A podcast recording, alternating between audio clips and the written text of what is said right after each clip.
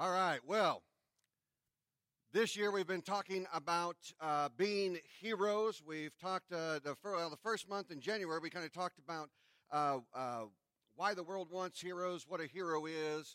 Um, this month we started, well, a week ago, we started talking about uh, what it is that uh, drives internally the hero. What is it internally that uh, sets their compass, sets them in the right direction, has them uh, behave and do uh, what they do. And so last week we began that by talking about the guiding principles of the hero. And uh, you know, we looked at some of the comic heroes and things, but for us as Christians, there are two passages that jump out.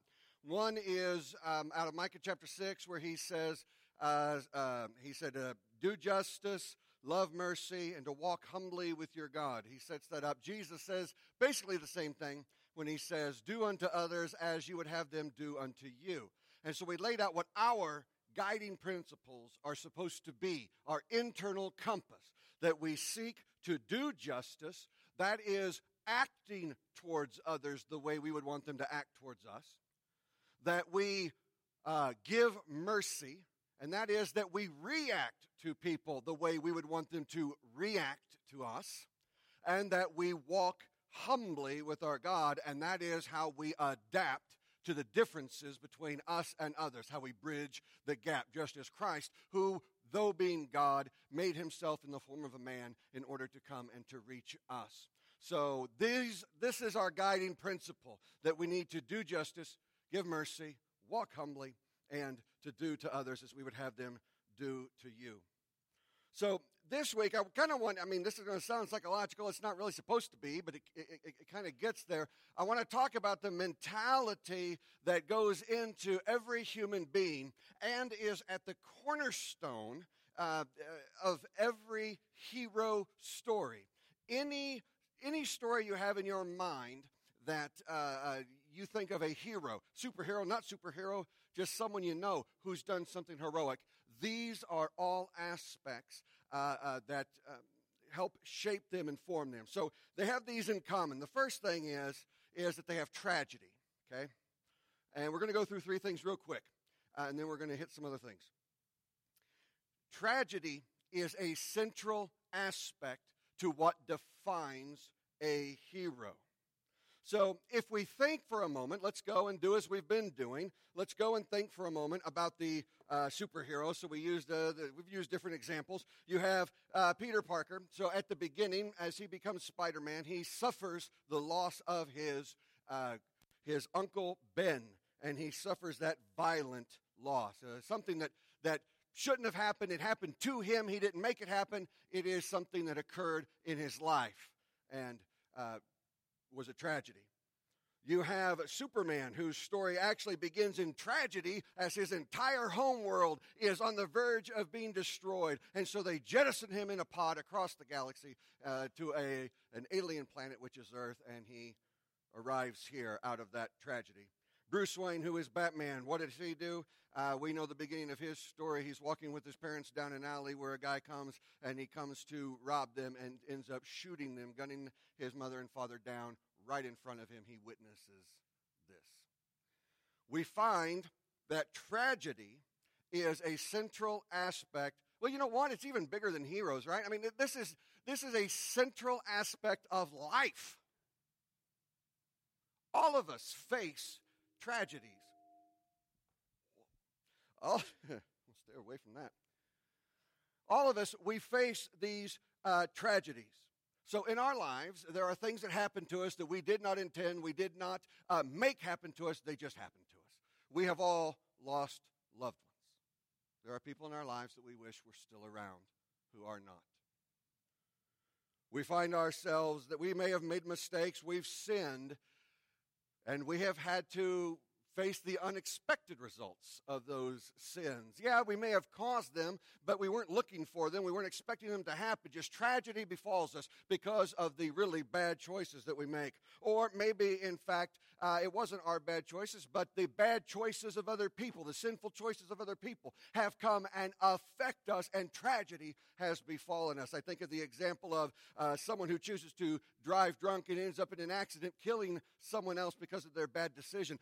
Both people have faced tragedy. One because he made a bad decision, one because he happened to be in the way of the guy making a bad decision. Either way, tragedy, an unintended situation befalls these people.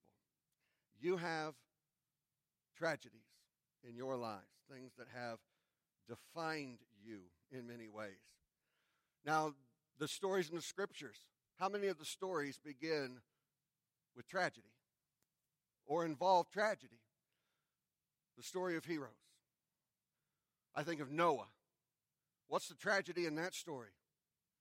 God wipes out the entire earth. Try to imagine just for a moment being that guy, having just spent decades building a boat, and then you've been begging people, come on with me. They won't come.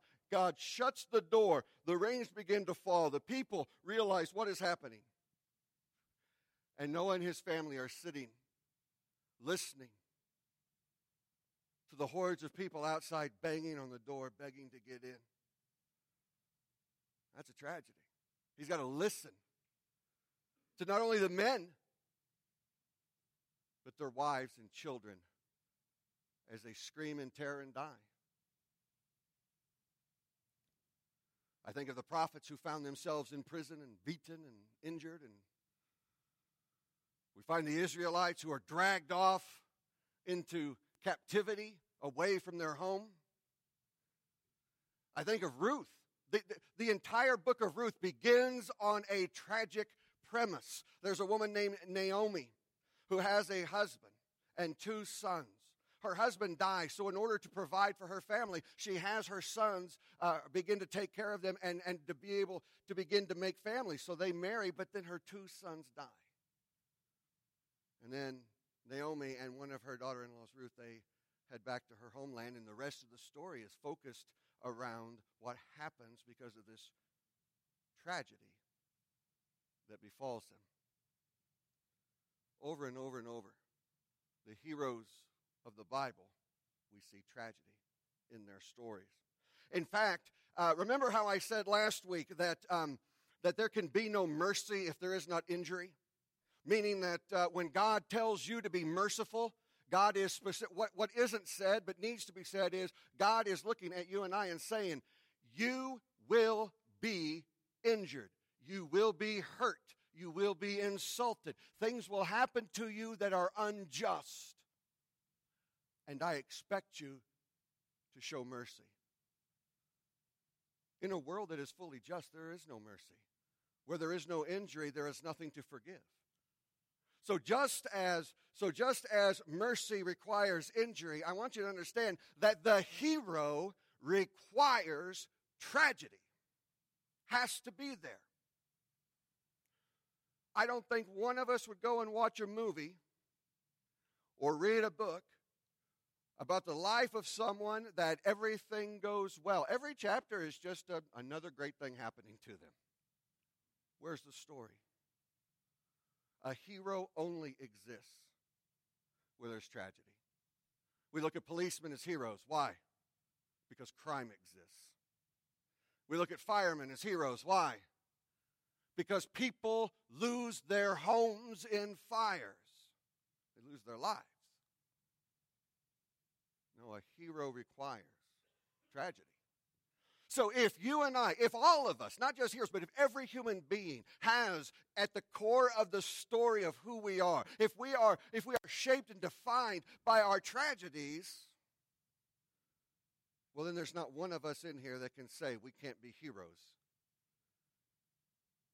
If heroes require tragedy, and all of us have suffered tragedies, then all of us can choose to be heroes. What comes along with tragedy, though, is actually what is probably more problematic, and that is trauma. Trauma is injury, right? It is wounding, it is pain, it is a burden that someone carries because of tragedy.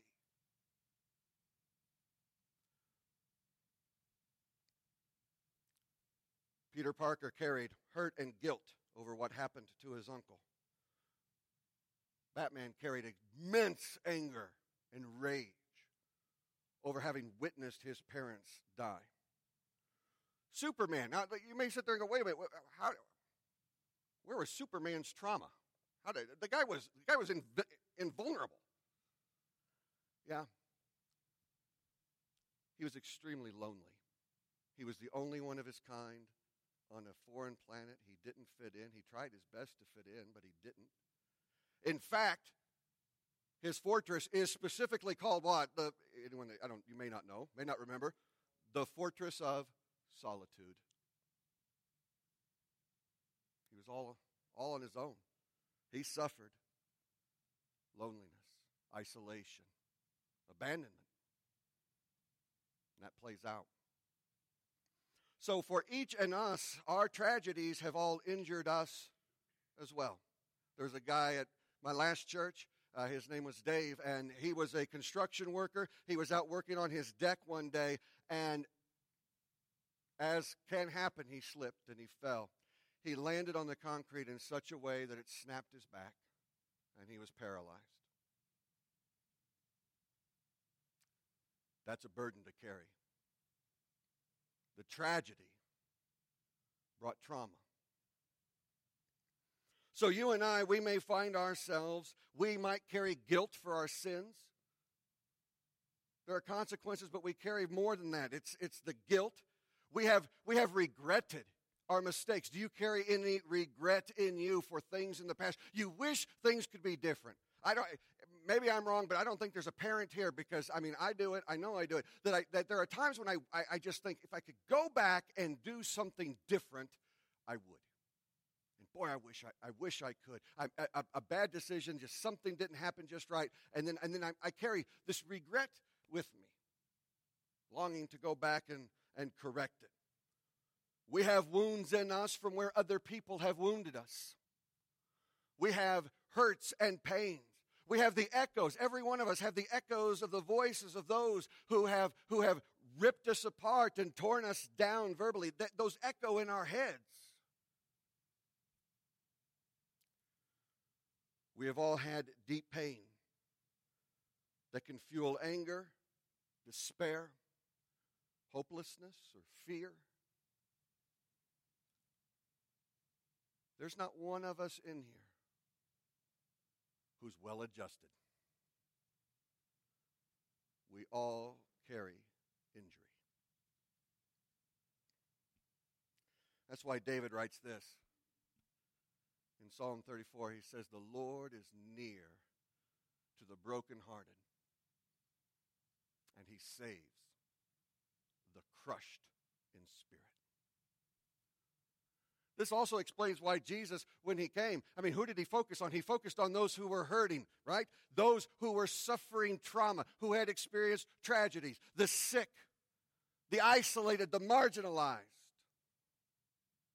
I mean, the Beatitudes, the entirety of the Beatitudes basically say that the people who will be blessed, the people who will be happy, the people that the kingdom belongs to are the hurting, the lost.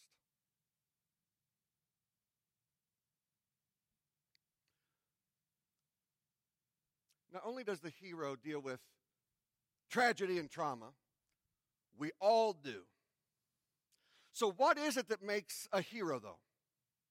If you and I and every, if the villain in the story, if the villain in a story suffers tragedy and trauma, what is the difference between a hero and a villain in a story? Between the protagonist and the antagonist? What is the difference? Because every one of us has those backgrounds. We all have the tragedy, we all have the trauma, we all carry it. What makes someone a hero as opposed to a villain?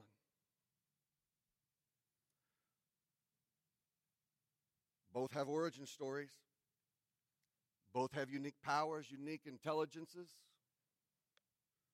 Both are highly motivated, and both have trauma.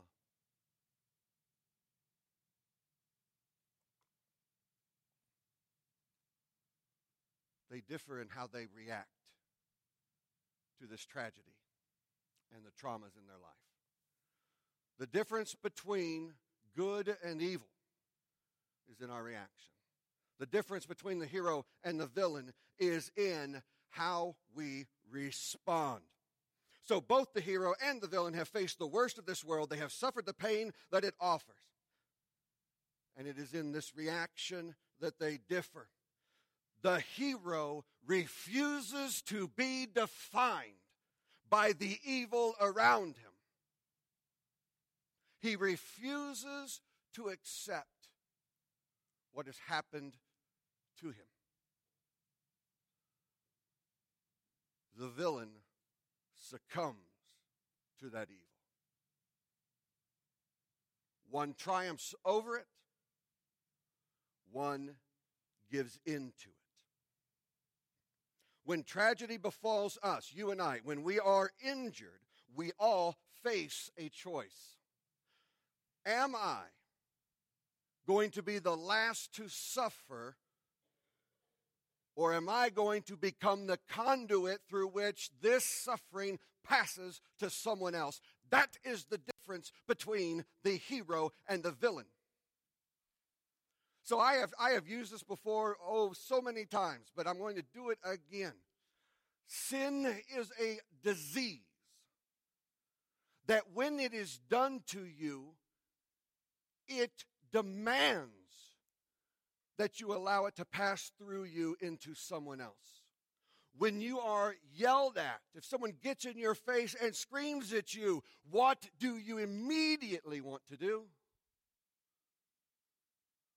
You want to puff your chest up even bigger, get in their face. You want to over get over them and rip into them too. If someone insults you, what do you want to do? Immediately, you want to insult them back. When someone strikes you, when someone takes from you, what is the first thing you want to do? You want to strike them and you want to take from them. That's what sin is.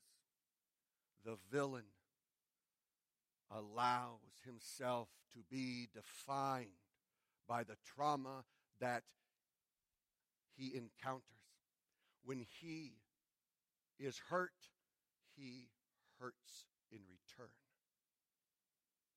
It's not always equal because I may be at work with my boss and he's yelling at me, and I'm not going to yell back at him because I could get fired. But when I get home, I'm going to pass it on to someone. The hero decides my pain will go no further than me. So basically, the question becomes this, and this is this is this is the main point. Here we here we go. How do we find triumph? What is it that allows us to triumph over the tragedies and the traumas that impact us. So the first thing is this is we have to hold to a better idea. That uh, I honestly hated writing that because it sounds almost so cliche and meaningless like that could mean anything. But there really was no other words for it. You have to hold to a better idea.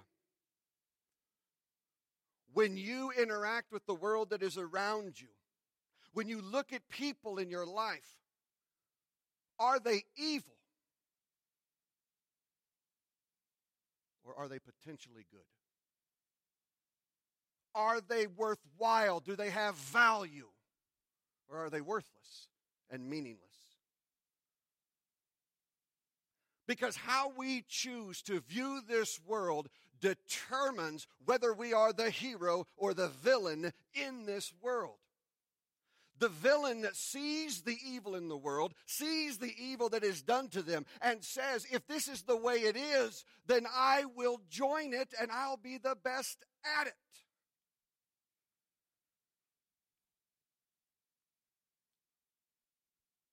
And it doesn't matter what, what situation you find yourself in. I think of politics. People always say, you know, uh, uh, uh, politics is it's dishonest. I mean, they're, they're, they're just dishonest all the time. Okay, so if you ended up going into politics, the villain says that's the way it is, so I will become the most dishonest, even if it's for a good cause. The hero refuses. The hero will not allow what is around him to define him. And thank God that is true, right? Because just over 2,000 years ago, if you were to peer out into the world as Christ from heaven peered out over the world, was there any light? Paul tells us there was not one righteous, not one. When Christ looked down to the world, it was absolute, complete, and consuming darkness.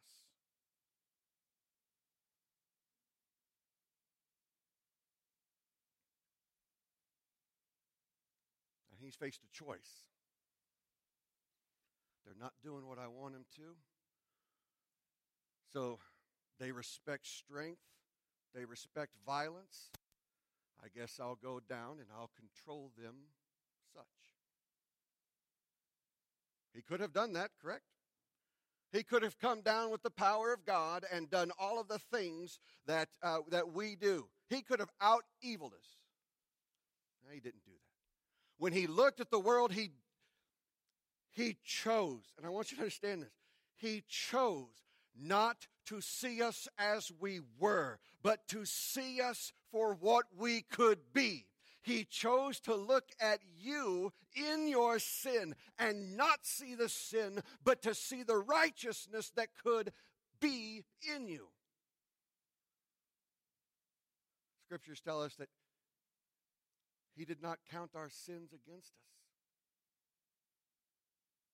Instead, He was calling all of us to Him.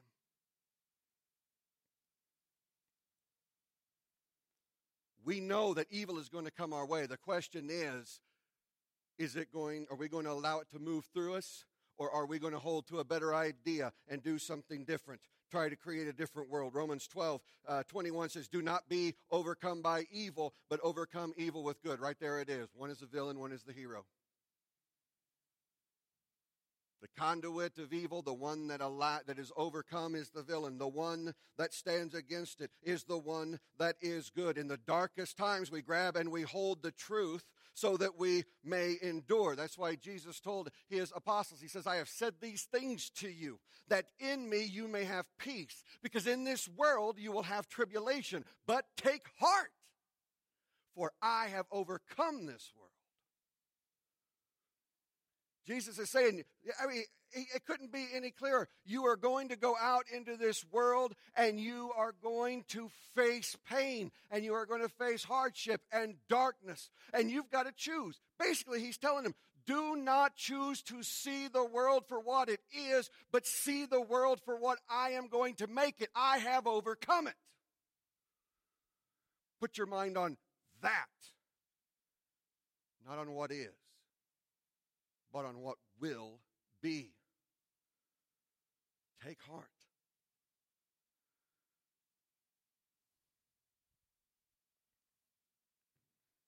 I have known parents who had children in their 20s who suffered with addiction for years.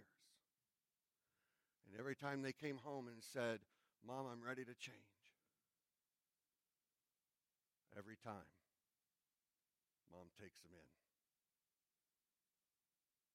Why? Because that mom sees freedom. She's seen it fail seven, eight, nine times. But that's not, she doesn't live in the failure. She doesn't view her child through the failure. She sees them through what can be. So Paul tells us this. He says, look, he's kind of setting this whole thing for us. Finally, brothers, whatever is true, whatever is honorable, whatever is just, whatever is pure, whatever is lovely, whatever is commendable, if there is any excellence, if there is anything worthy of praise, think about these things. What you have learned and received and heard and seen in me, practice these things, and the peace of God will be with you. Where you set your mind is that's the world you're going to find. That's it. When Je- I honestly believe this, when Jesus said, uh, uh, "Seek and you will find," I, he, I yes, he is absolutely saying that if you seek God, you will find Him. But I think he's setting up a much broader, bigger picture. You will find whatever it is you're looking for. If you are looking for the bad in people, you're going to find it. If you are looking for the good in people, you will find it as well. If you see the potential in the world, that, if that's what you're looking for, you will find it. If you see the world as hopeless, guess what? That's what you're going to find too. What you set your mind on actually shapes your reality. The hero believes in a better idea, a better plan, a better way.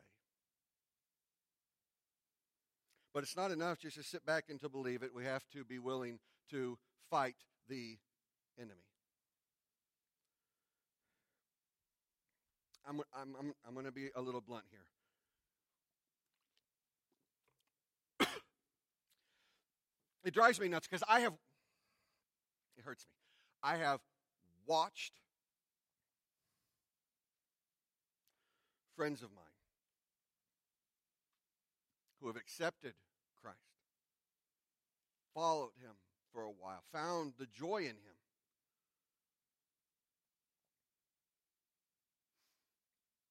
And then only to tell me later on, this is too hard.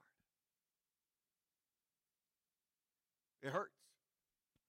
Satan won't leave me alone. He keeps coming after me. It's miserable. I am more miserable as a Christian than I was when I wasn't. And I would look at them and say, do not give up.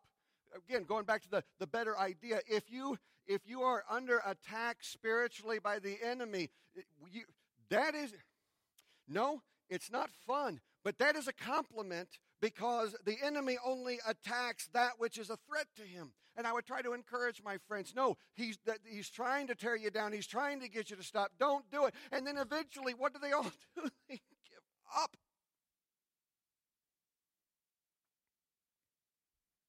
Have you?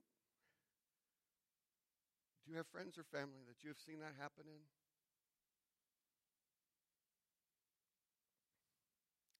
Do you know what drives me nuts about that?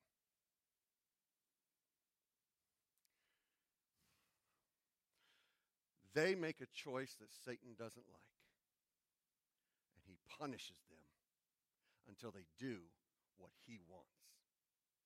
Do you know why, my friends, your friends who fall away, do you know why it isn't as hard when they abandon their faith?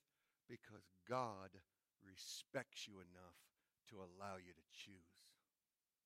The enemy doesn't care about you, he doesn't care about them.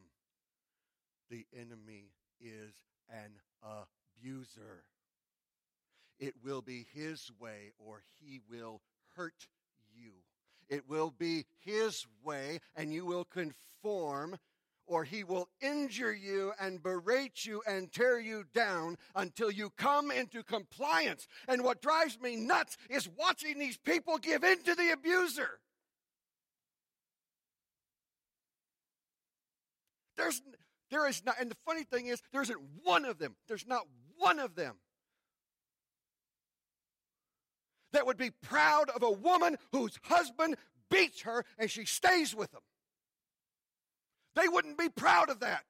They would look at her and say, Well, what is wrong with her? Why does she stay there? Well, she's staying there for the same reason you abandoned Christ, because it is easier to try to keep the peace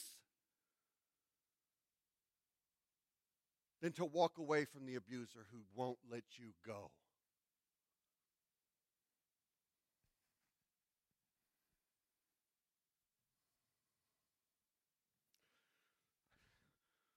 We've got to fight.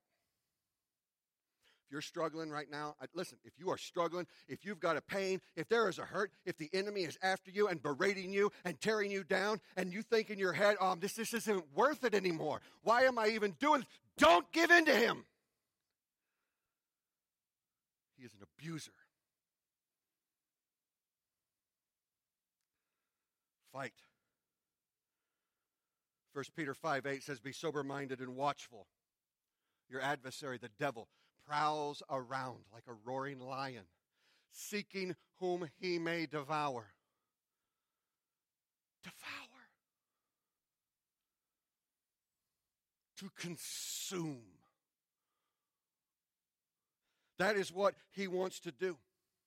But we will not surrender to an abuser. We will not allow him to make us instruments of his evil and his we will not become his instruments of abuse to other people around us. We will not be devoured. We will fight back. So Paul says we destroy arguments and every lofty opinion raised against the knowledge of God and we take every thought captive to make it obedient to Christ.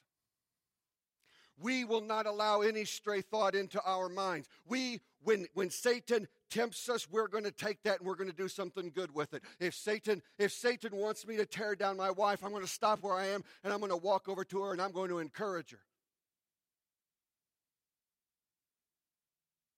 I will not be his instrument of abuse.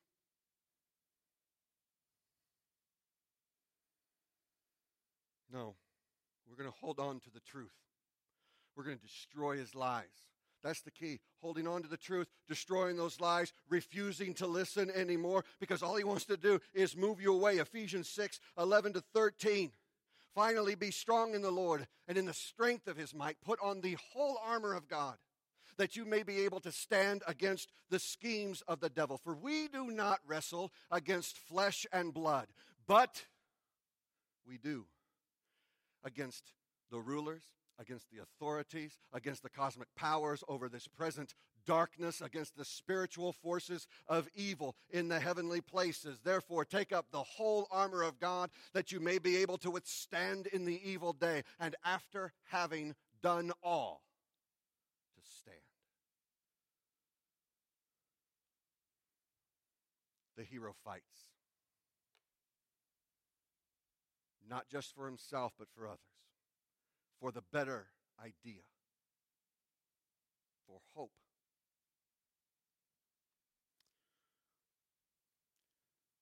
The last thing that you need to do, seriously, to, be, to find triumph over the tragedy and traumas in your life is to find joy in faithfulness.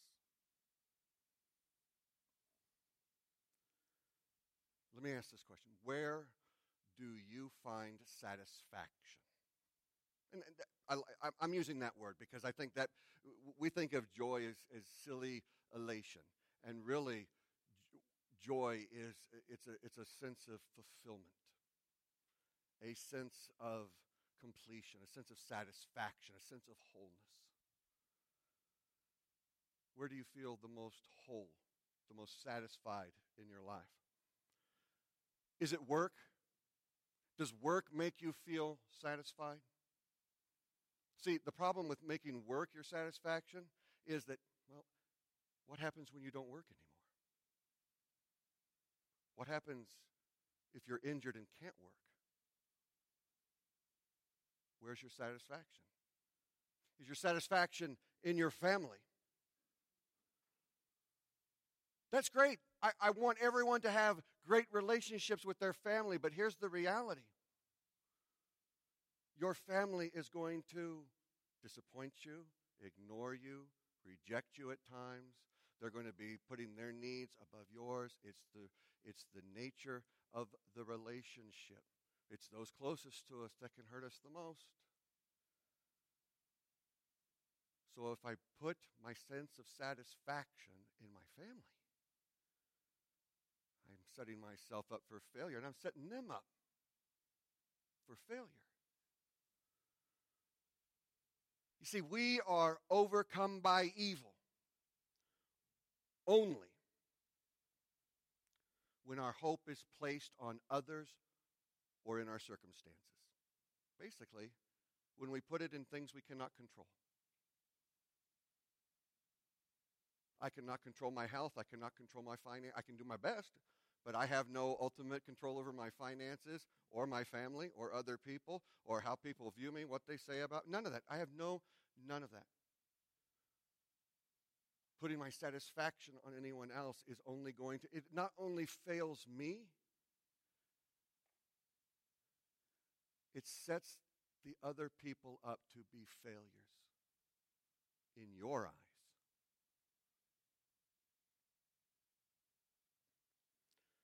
You see, I'm not supposed to be kind because you appreciate it. I'm not supposed to be generous because you show me gratitude and I know it made a big difference. What happens? What happens if my kindness, what if in return I get hostility? What if my generosity is wasted? What if my kind words, nice words, gentle words are thrown back at me? My, my gentleness is met with hostility. If my satisfaction is in any of these things, every time it fails, I become more and more jaded. I was going to say bitter, but I want to use the word jaded.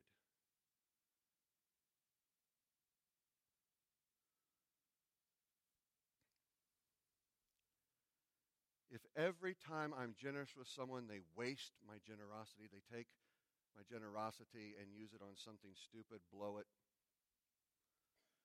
eventually I'm going to stop giving. Why? Because I'm not feeling satisfied in giving. Look what they're doing with my money. It's completely backwards.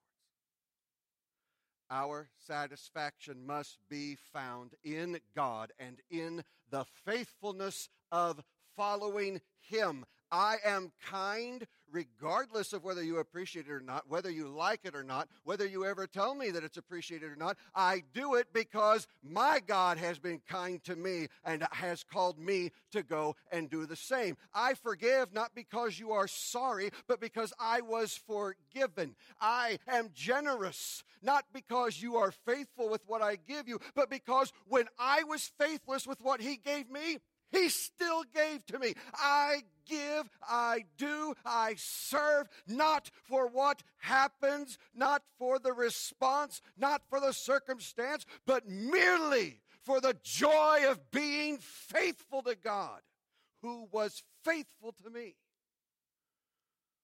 I can be joyful if the whole world rejects my generosity and my kindness. Because my joy isn't in their reaction, it is in the one who has empowered me to be kind. Habakkuk 3 17 and 19. Though the fig tree should not blossom, nor fruit be on the vines, the produce of the olive fail, and the fields yield no food. The flock be cut off from the fold, and there be no herds in the stall. Yet I will rejoice in the Lord. I will take joy in the God of my salvation. God the Lord is my strength. He makes my feet like the deer's. He makes me tread on my high places. What is he? What's he saying? Matter what happens around me. Everything I'm able to do, I'm able to do because He's empowered me to do it. And that's where the joy is. Even when things get difficult, James 1 2 to 4, count it all joy, my brothers, when you meet trials of various kinds for you know that the testing of your faith produces steadfastness. And let steadfastness have its full effect, that you may be perfect and complete, lacking in nothing. Count it joy when you meet trials.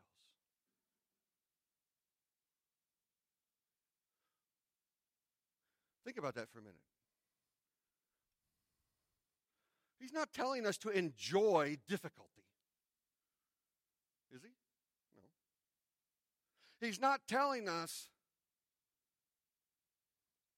embrace the pain and just learn to like it. Where is the joy? Where is the satisfaction?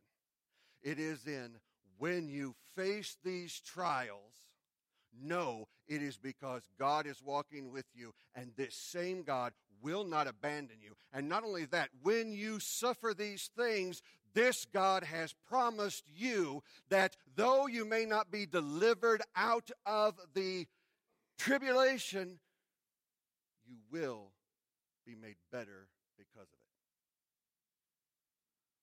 No matter what I face, He walks with me, He strengthens me, and He has promised that He will do a good work in me, even when life is hard. Now, I can either be excited about that or I can just go ahead and reject God. And I guess all the atheists and agnostics and people who reject religion, they don't suffer anywhere in life, do they? Nowhere. Their lives are perfect. No, none of their family gets sick and die. They don't, they don't have financial troubles. We all do. The joy is that in the suffering of humanity, we are not alone. He's with us.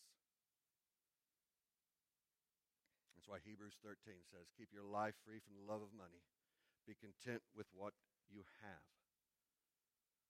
For he has said, I will never leave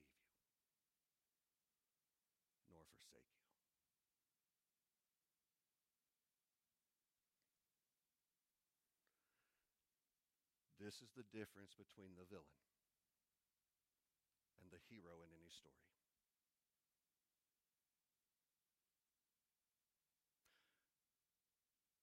You have the tragedies, you have the traumas. God this morning is offering you the triumph. Set your mind on a better future. Believe in a better world in a brighter tomorrow. Fight the enemy. Do not give in to him. And find joy in the faithfulness of God and in the faithfulness he has placed within you to do what you have been called to do. The coolest thing here, I'm gonna. This is going to be a little weird.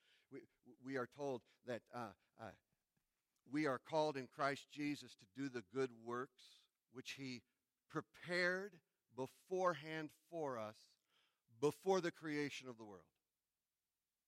What does that mean?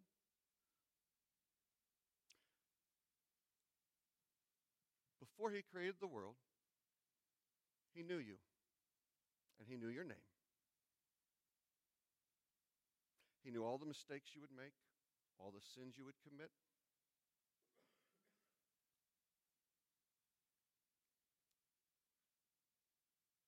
were still worth it. And He set a plan for you, a great plan.